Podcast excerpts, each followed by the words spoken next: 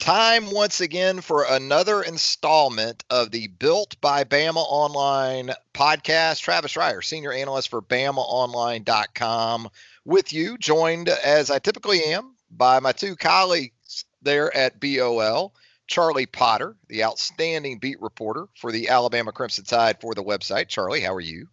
I'm good, man. Glad to be back for another podcast. And also, Hank South does an incredible job covering recruiting both football and basketball. You name it, Hank South's got it covered for you. From the recruiting side of things, Hank, how are you today? I'm great. Just started a new uh, Netflix series last night with my wife, Dead to Me. Highly recommend it. So uh, we're enjoying that. But uh, other other than that, just staying busy with recruiting and uh, enjoying it. Sweet. We always like Netflix recommendations here on the pod. You know, anything that isn't Game of Thrones related. And look, oh, yeah. I understand, right? Nick uh-huh. Saban. Nick Saban has taken this to another level, Charlie Potter. Did you know, I'm not a Game of Thrones guy. I'm not anti Game of Thrones. I just really haven't plugged into it yet. But Charlie, what do you think Nick Saban's allegiance now to Game of Thrones sort of does for that series, especially within the old fan base?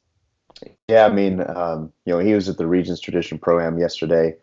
Um, he was asked about it when he was on the Jox Roundtable, and I, I, think I knew that he was a fan. He and Miss Terry like to watch a lot of TV shows, and uh, they have a lot of Netflix series they like to watch. Um, but you know, he was just he dove straight into Game of Thrones and was talking about it like it was you know a football game, and that was really interesting to hear. Um, you know, as soon as I tweeted out a quote um, that I heard from him about you know he he was talking about recruiting and, and White Walkers and things like that. I, I don't even know if it was 30 minutes. And uh, Ted Hyman over at 24 7 Sports had a graphic up on Instagram about it with you know, Nick Saban and some, some White Walkers in the quote. So uh, I don't know if, you know, HBO will utilize it that much, but I'm sure, you know, I, I know we have. I know um, ESPN, the SEC network, uh, you know, they've gotten their social media teams together and are putting things out there about that. So, uh, with everybody talking about it, yeah, I know um, it, it's a it's an intriguing one. And to add Nick Saban to the bunch, that's that's pretty funny.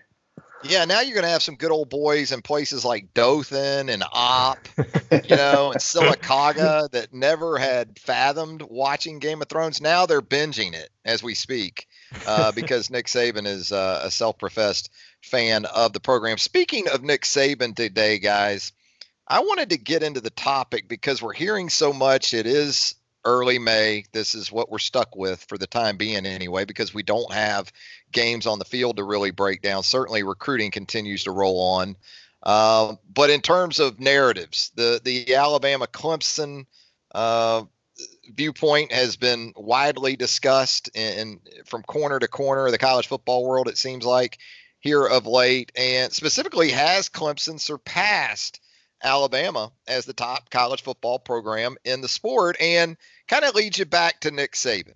I mean, we're talking about a guy who is 67 years old. He's going to turn 68 right in the middle of the 2019 season. Clemson, on the other hand, you got a guy in Dabo Swinney, I believe, turns 50 either right before the season or during the season. So with that, one of our topics for today, and we're going to get positional a little bit later in the pod. We're going to look at the linebacker position for Alabama, both from a team and a recruiting standpoint. But from both of those angles, I want to look at Nick Saban right now. And I want to talk about with both of you guys in terms of his fastball. You know, is Nick Saban still hitting 96, 98 on the gun on a consistent basis? Um, you know, and, and we'll start with with Charlie on that because you saw Nick Saban here in the last few days out at the Regions Tradition event over in the Birmingham area.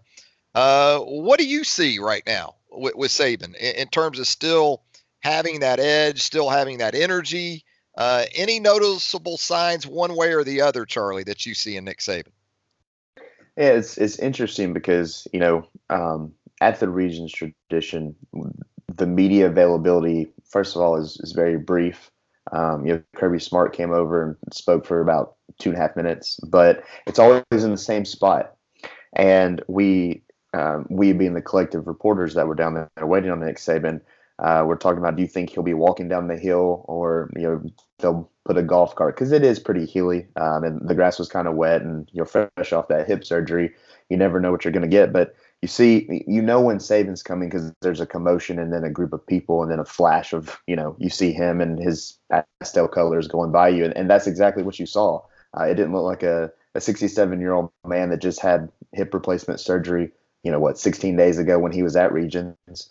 And um, he looked like his old self. Um, you know, one thing when he was talking to us, um, he mentioned how uh, he was he was at his house and Miss Terry took the dogs down to the lake and uh, he had been sitting in his chair I think for about six hours is what he said and then he was fed up with that and he got up and started walking around the yard and um, Miss Terry wasn't all too happy about that and she said that um, she's either going to call the doctor or the police uh, if he doesn't get back in the house. And so he says he just doesn't sit well. And and that antsiness, he's he knows he can be at work sitting in a chair the same way he can be at home sitting in a chair. And I think that shows his motivation and his drive for um, not only himself but for this team. And um, you know, you, you mentioned the Clemson aspect, and he was asked about uh, how he feels about Clemson being mentioned as the number one program in the country now, and he kind of brushed it off, said, you know, every year's a new year, and um, you know, but he mentioned a couple of times how he thinks there's a lot of good things they can learn from the loss.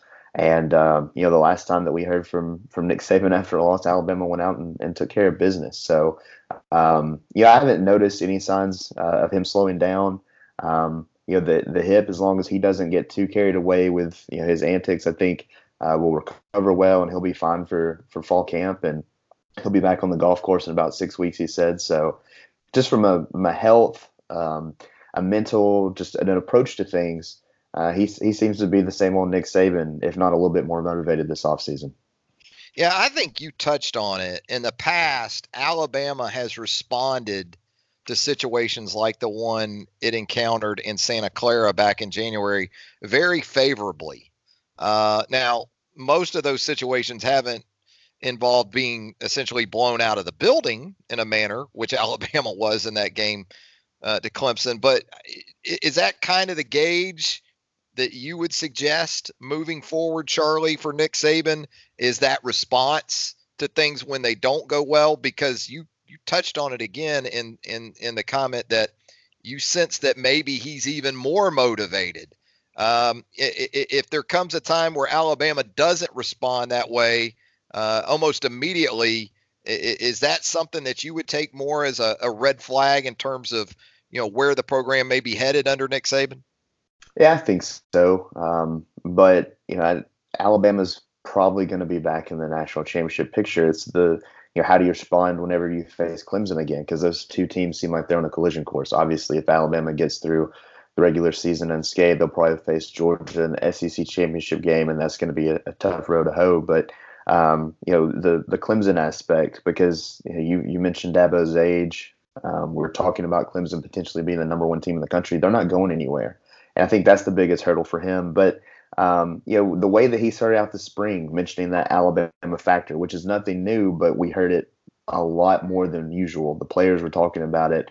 Um, they're obviously motivated by the loss because it's something we haven't seen before, and I, I just think that all the things that we're seeing from him, um, you know, it, it's not surprising he's back to work you know, less than 48 hours after having hip replacement surgery. But I think that loss kind of pushes him in there a little quicker.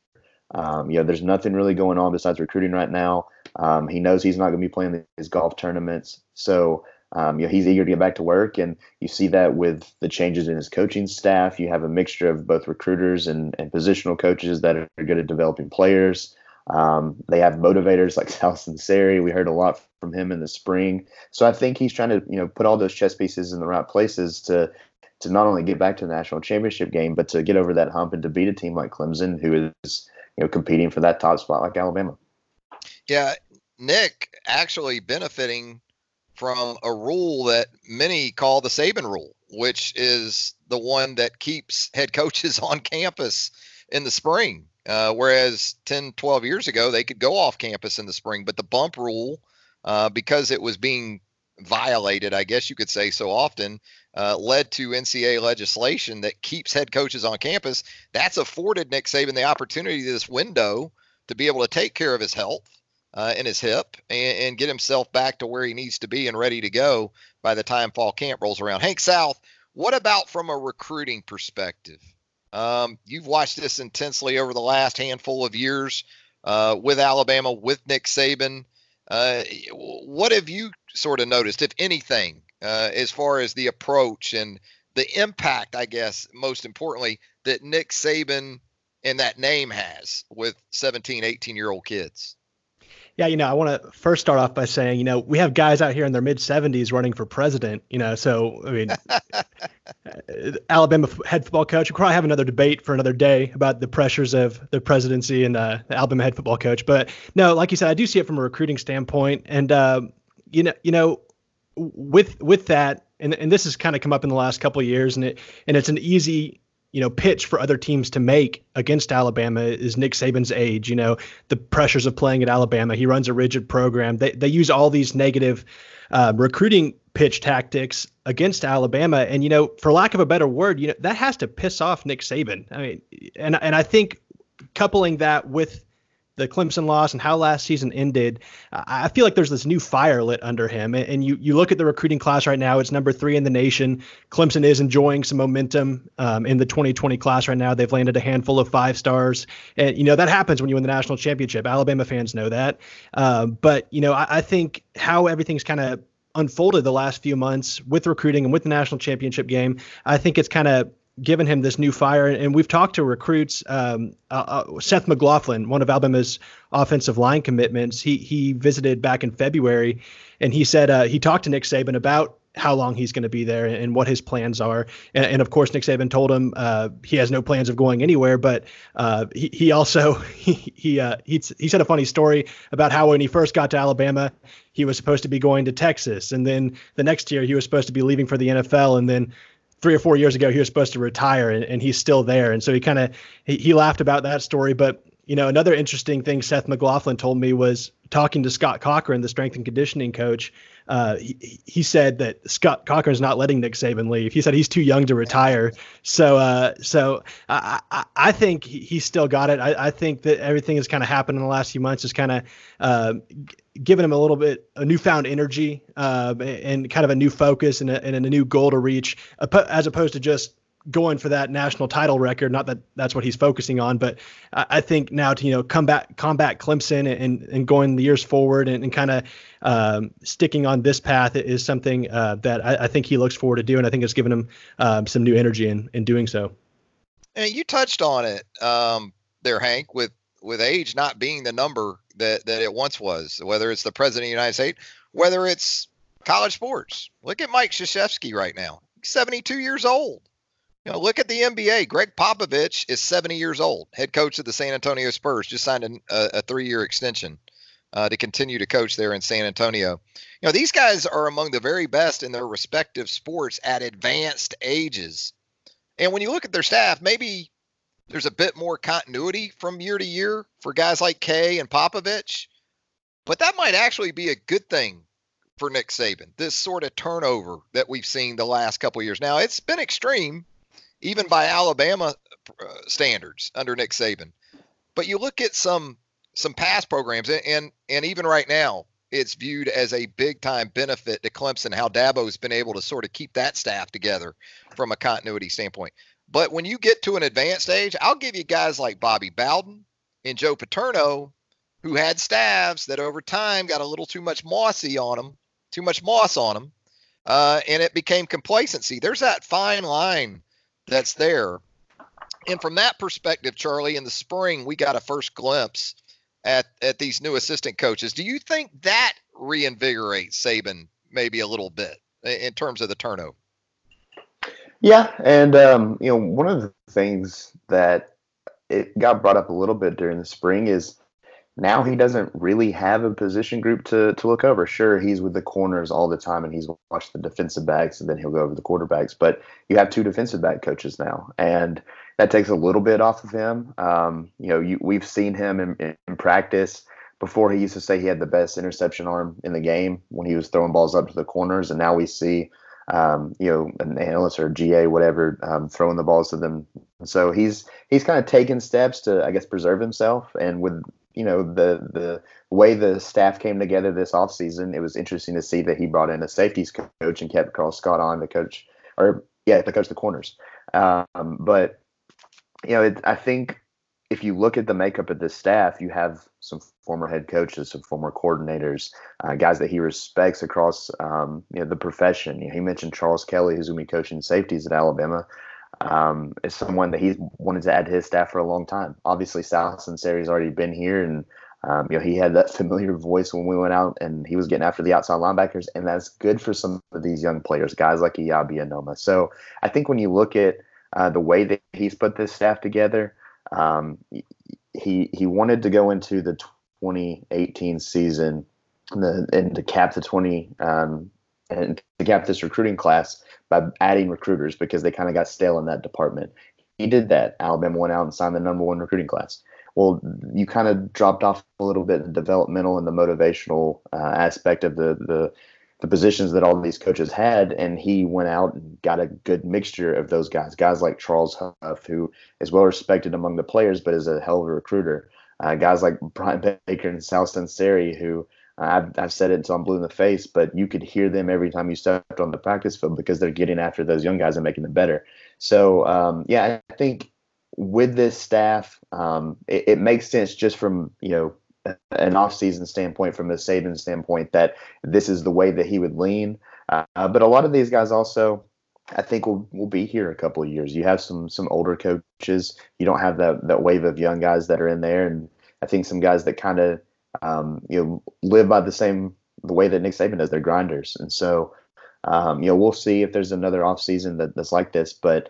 I think that he put his staff together that can be there a couple years, but also is going to kind of get, like we were talking about earlier, get Alabama back to the point where they want to be and maybe get them over that hump. Yeah, Hank, you want some semblance of continuity on a staff, right? And, you know, throughout his tenure, Nick always has pretty much had a Kirby Smart that was a long timer, a Burton Burns that was a long timer. As we go through these last couple of years and sit here today, who is sort of the anchor or anchors, would you say, of, of this turned over staff from the last couple of years?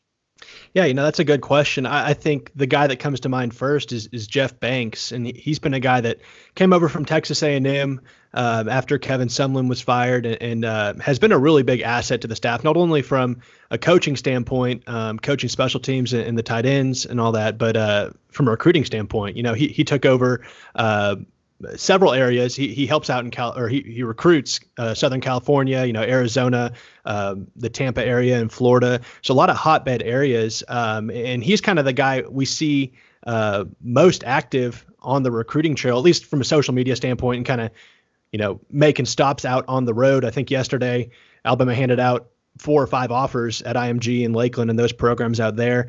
Um, so I think he's one. Um, I think Pete Golding is another. You know, obviously um, he, he has a, a, new new responsibility as defensive coordinator, or as uh, uh, primary defensive coordinator, and not with the co-defensive coordinator title anymore, like he had with Tosh Lupoi at least.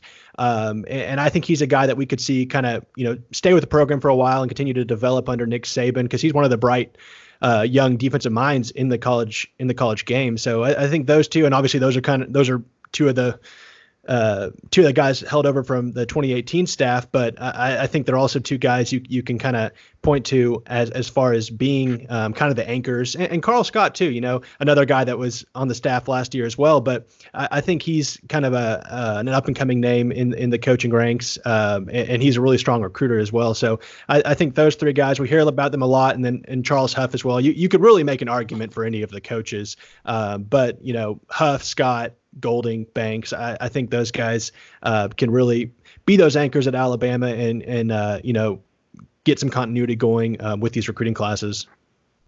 Yeah, and Charlie touched on a guy earlier who is is critical to all of it, and he's not an on the field football assistant, not in terms of a positional guy, and that's Scott Cochran. If you really want to worry about the long term prospects of Nick Saban and you're an Alabama fan, if if Scott Cochran leaves for whatever reason, that's when you should go ahead and get on the clock with your your biggest concerns uh, about the, the the length uh, of of Nick Saban's tenure moving forward. It is the Built by Bama online podcast. Travis Reier, senior analyst, joined by Charlie Potter, the Alabama beat reporter for BOL, and also recruiting analyst Hank South. Guys, I want to transition into some positional talk. Today, I want to look at the linebacker positions. Let's start inside, and we'll go with you first, Charlie. Coming out of spring practice, you know, after an incredibly talented run at those inside linebacker spots, I think we became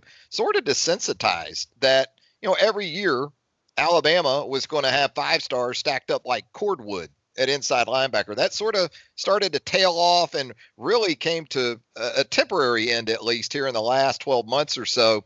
Um, just your viewpoint of how that shook out in the spring opposite Dylan Moses. Is Josh McMillon a legitimate content, contender as a redshirt senior to take over that other spot? Or are you kind of keeping your eyes on Shane Lee and maybe even a couple of the second year guys, maybe even Markail Benton? Yeah, I mean, you you leave the spring feeling a little bit better about the inside linebacker position if you're Alabama. Uh, but entering it, I think it was one of the top concerns just in terms of depth, like you just mentioned. Um, obviously, you know what you're going to get Dylan Moses. He's a guy that's probably going to be an All American, a finalist for the Butkus Award, and all that if he can stay healthy. And um, I think opposite him, Josh McMillon did a lot of good things this spring. I think he's a reliable option but I also think they want one of these young guys to step up. Um, you know, that was a concern uh, early on in the spring after the first and second scrimmages.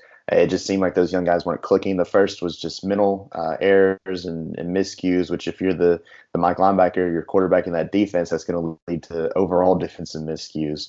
The second scrimmage was some poor tackling. Uh, you know, Nick Saban pointed to that uh, pretty quickly when asked about the inside linebackers, and I think um, the A Day game made you feel a little bit better. You saw Jaylen Moody had a pick six, Shane Lee had an early interception and, and played really well. I thought Markail Benton did too, but you know, outside of, those five guys and then Ale Kaho, that's where it drops off. Uh, you can move some players around. We've seen them move outside linebackers to, to inside linebacker and things like that. And you're going to have another guy come in in the in the summer and Christian Harris, but um, you know it's a position that the depth needs to develop over this summer and in fall camp. Those guys need to continue to take steps, continue to improve, uh, live in those playbooks. Uh, because you do feel good about Dylan Moses, and I think I, I, wouldn't be surprised if Josh McMillon is the game one starter against Duke. But what if something happens to one of those guys? We've seen, um, you know, this, these past couple years, both linebacker positions have just been um, plagued by injuries. We've seen, you know, Mack Wilson get injured. We saw Dylan Moses get injured as a true freshman. We've seen Shaun Dion Hamilton. Uh, you can you can just go down the list of the guys that are at the top of that pecking order. So uh, just you know to to make you know, Nick Saban and Pete Golding sleep a little bit better at night, I think those young guys have to take that next step, and it'll be interesting to see what happens um, you know, in the in fall camp when we get back on the practice field and see those guys out there. If, if a guy like Shane Lee, who had a really good spring, who I heard about during the fourth quarter program, and kind of transition that to the field, if he can continue to take those steps and maybe be that number three linebacker before uh, behind the two older guys. Yeah, the big picture you got to take into account too, right? If Dylan Moses turns out to be that three and out guy, well then the sense of urgency at inside linebacker only goes up a notch or 12 for 2020. So even if Ale Kaho, even if Jaylen Moody aren't in that top three for the 2019 season at some point, got to keep developing those guys and be hopeful that they can get to that point for 2020 and beyond. What about it, Hank? What has gone wrong? What is the problem at inside linebacker? I mean, as I spoke to before, you had all these five stars. They were they were ready to go whenever you needed them. Uh, in all seriousness, what's the hit rate been like? And and maybe even more importantly, what's the availability of quality inside linebackers been like uh, on the recruiting trail these last couple of cycles?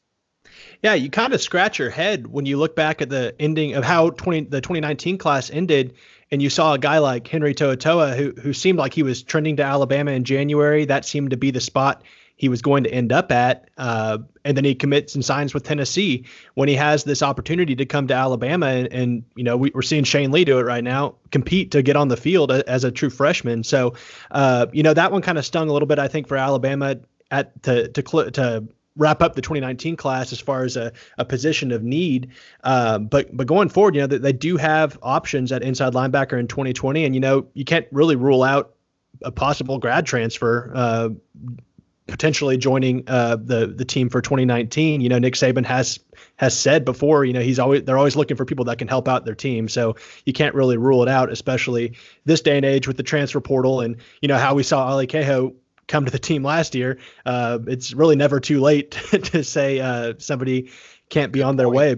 But um, but no, going forward in 2020, you know, obviously Alabama they have a handful of linebackers committed. Uh, specifically at inside uh, Jackson Bratton, who's been one of the longtime commits for for Alabama. He joined the class uh, in March of 2018 and, and has been rock solid with his pledge ever since. He has taken visits, but you know these in-state kids, uh, you know, the only way they don't typically end up with Alabama and is if Alabama doesn't want him. That I mean, let's just be honest. That that's how it happens. But Jackson Bratton, an all-state linebacker at Muscle Shoals, just a really good player and the kind of player we we see uh, Nick Saban and staff really covet.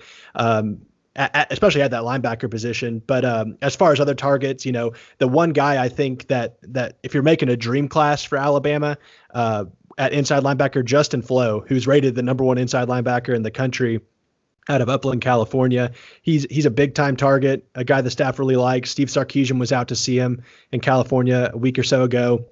And I'd anticipate him taking a visit out to Tuscaloosa pretty soon. Uh, but he's a big time target. Uh, you know, you look at the offer list on on BamaOnline.com of who they've gone after, and there's not many at, at, specifically at the inside linebacker position. So then you look at the outside linebackers they've offered, and kind of kind of try to pick out guys you think could end up on the inside, and, and there, there's a few of them, um, and including one they just offered last night, Demouy Kennedy out of uh, Theodore down in the Mobile area, a four-star former Auburn commit at linebacker. So uh, they have options, um, and and camp's obviously going to kind of point to the guys that they're really going to push for um, going forward in the 2020 class. But uh, it's certainly a position of need, and one the staff is uh, is uh, going after hard you mentioned it, Hank and, and, Charlie. We've seen it as well. That potential to cross train guys. It, it's been a cornerstone of linebacker play at Alabama under Nick Saban. I mean, you can go back to guys like Dont'a Hightower early on in Saban's tenure, guys like Courtney Upshaw, who actually started inside before moving outside, and right on through the last few years. Uh, Dylan Moses was a guy who started outside. Now we see him inside. He can do both. So uh, you always have to keep that in mind when looking at these linebacker prospects in general. Guys, let's shift outside and look at that spot. And Charlie, based on the spring, I think you would say the depth looks to be good, although the biggest question marks there have to be Terrell Lewis and Christopher Allen when fall camp gets underway, right? Yeah, I mean, the biggest storylines for the outside linebackers were injuries because um, you know, Terrell Lewis and Christopher Allen were back on the field uh, to start things, and then Terrell Lewis kind of shut things down uh, midway through the spring because of that knee injury he suffered last year, and, and that makes sense. You kind of want to save him for the season, and they know what they're going to get in Terrell Lewis, and they just want to get him as healthy and comfortable as possible. Um, you know, Christopher Allen seemed to be a step ahead of him, even though he was injured a little later, and um, you know that's good news for him because I think he's going to be in that top four if they want to go with a four man rotation and outside linebacker. Um, you know, Ben Davis also dealt with injuries. I know Alabama fans love to bring his name up, but um, he kind of got back on the field at the end of the spring after having some um, surgeries on his shins. But uh, depth there is is a lot better than inside linebacker. We saw that just because you look at the position and um, you have a guy like Cameron Latu who's playing at tight end. He's a guy that could have been uh, a big help off the edge if they needed it, but um, you know, the, you had Anthony Jennings back. Uh, he's a guy that uh, did more and more, and you know, he's he's coming back from that injury and looking more and more like himself. Um, Eyabi Anoma had a really good spring. It seemed like every time that they were out on the field, you heard something about Eyabi Anoma, and he seems to have, um, you know, a better head on his shoulders. Sal Sunseri is helping him with that, and and if he can, you know, keep the distractions away, then um, I think Eyabi can have a really big year. And um, you know, the young guy like Kevin Harris who came in, it seemed like Sal Sunseri really liked him and was getting on him and wanting him to get better as well. So the depth is good there. Um, you look at it, if they wanted to go with four outside linebackers, you figure uh, for that season opener, you have Anthony Jennings and Terrell Lewis up top, and then uh, Eyabi Anoma coming on the field quickly, and, and, Christopher Allen can help in run support as well. So, uh, yeah, much better shape for the outside linebackers. And um, you know, we'll see what happens. You can always move some guys around. We'll see if Cameron Latu joins rejoins the fold, but I think he might have found a home at tight end, and you know uh, they have some players coming in as well in the summertime. But uh, with Sal Sunseri leading that pack, it seems like the outside linebackers are in a much better position. Hank, from the recruiting perspective, I believe the biggest concern at outside linebacker in terms of that position coach wasn't so much in on the field work, uh, on the practice field or on game day with Sal Sunseri taking over for Tosh Lupoi, but more so from the recruiting perspective because we know Tosh was elite when it came to college football recruiters. Uh, is there, a, uh, you think, a noticeable drop off there from Tosh to Sal, or, or do you think it's it's not maybe as much as as some might think it is? You know, I I think there. I mean, I think there's a drop off in recruits' perspe- perception. Uh, whether I think there's a drop off between Tosh and Sal, no, not really. Um, you know, you look at guys like Savell Smalls and like I just talked about, Justin Flowe, two guys from the West Coast, an area Tosh Lupoi just crushed as a recruiter for Alabama. He landed guys like Najee Harris, you know, Jonah Williams, all those guys out there, getting them to Alabama. Um, you know, there was going to be a drop off there. That was the guy they were familiar with that was their recruiter. And and, uh, and Savell Smalls and Justin Flowe have both said that they they want to get back to Alabama and kind of reconnect with the staff. Uh, and I think that goes for a lot of the elite, elite guys that Tosh was in on um, in this 2020 class before he left. You know, I think once they got once they get back to campus and you know get to know, know this new staff because you know like Charlie talked about earlier. I mean, people people rave about Sal Sunseri. The recruits that have met him and, and have been recruited by him love the guy. And, and as far as coaching, he, he's got all that too. So um, I, I, think it's just a matter of, of, getting these guys back on campus and getting them familiar with this new look staff, uh, especially in the case of these West Coast kids that that don't really know too much about the new guys, the new coaches on the staff. I think that'll be critical this summer. And I, I think I think once that happens, I, I think we'll see kind of some momentum build with these guys. You know, Savell Smalls is a uh, he, for those that don't know, he's the number one outside linebacker in the country, number four overall player out of the Seattle area. Uh, you know, he's wide open. He he could honestly go anywhere at this point. And with, with Tosh Lupoi on the staff, it looked like Alabama was uh, a spot he was seriously considering and, and, maybe even trending to. So he's expected back on campus here, uh, maybe a couple times in the next couple months, and, and that'll be big for him. Uh, but you know, I mean, it, losing Tosh does hurt from a recruiting standpoint. But I think it's just a matter of these recruits getting back to campus and refamiliarizing themselves with this staff and with the program going to put you on the spot, Hank South. If Tosh Lupoi hangs around, is Henry To'oTo'o a member of the Alabama Crimson Tide in 2019? Yeah, I don't, I don't want to upset Bama fans. I, I, think I think so. I think that was I think that was a big loss for Alabama uh, when when he decided uh, when, when he left for the Browns and and, uh, and To'oTo'o opted for Tennessee. Um, and, and honestly, I I would go as far as saying I think Chris Bogle would still be in the class if Taj Lupoi uh, stayed with the staff yeah. too. I think that really caught the family off guard. Um, not not caught off guard, but I, I, think that just surprised the family. And Bama, you know, Bama tried to get down there and and uh, and uh, fix that or bridge that gap there, um, but it was just a little too late um, with with the timing. But yeah, it, it was a loss. But I, I, think they have the guys in place that can that can keep Bama going, chugging along. Yeah, I think you hit on it. The more that recruits become familiar with Sal uh, just look at the existing guys. Charlie talked about it earlier. Who knows if Eyabi Anoma stays around Tuscaloosa? Uh, it, it can work both ways. It, it, can be a positive too sometimes when you go from one guy to the next, and, and maybe Sal Sunseri has had that much of an effect on the former five-star edge rusher Eyabi Anoma.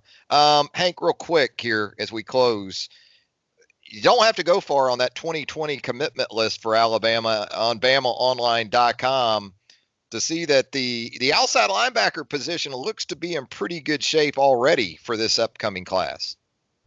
Yeah, absolutely. Uh, that that's been a an area they've really hit on hard. That two two of their top rated the two top rated commitments, uh, Chris Braswell and Drew Sanders, are both projected as outside linebackers. Obviously, uh, Braswell that that edge rusher, or both of them can really be elite edge rushers. Uh, and then you know you you go down the list and look at a guy like De'Rickey Wright. You know he, he's at 6'3", 238 out of Attalla.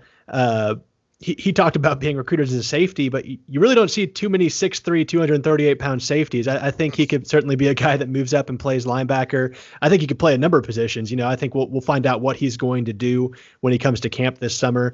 Uh, but just one of those big elite athletes in the state of Alabama this year. There, there's a few of them um, beyond just a Ricky Wright. Um, so it, it'll be interesting to see what happens with him. But yeah, just, just an area that they've really touched on so far. And I think that they can really build some momentum for themselves. Um, in the summer months coming up. So there you go. That's your third installment of the Built by Bama online podcast. Charlie, appreciate it as always. No problem. Thanks for having me and Hank. And uh, I know this will be published before, but just happy Mother's Day to all the moms out there, including mine. There you go. this podcast. Hank, uh, Charlie knows the deal. Hey, uh, Hank, good stuff as always. Enjoyed it. Hey, appreciate it, Travis, and happy Mother's Day to all the you mothers. Got that right. Not you. All the moms out there, and even the single dads that wear both yeah. hats. We're going to give it up to you as well. I think we covered all the bases, guys, uh, here on the Built by Bama online podcast. Stay tuned and continue to keep track of everything Alabama at BamaOnline.com. Two of the very best in the business and Charlie Potter and Hank South, and continuing coverage of the Crimson Tide. You're going to be able to find there at BOL. And we'll also have another podcast coming up at you very soon. Until then, stay tuned to the Built by Bama online podcast. Have a great Mother's Day weekend, everybody.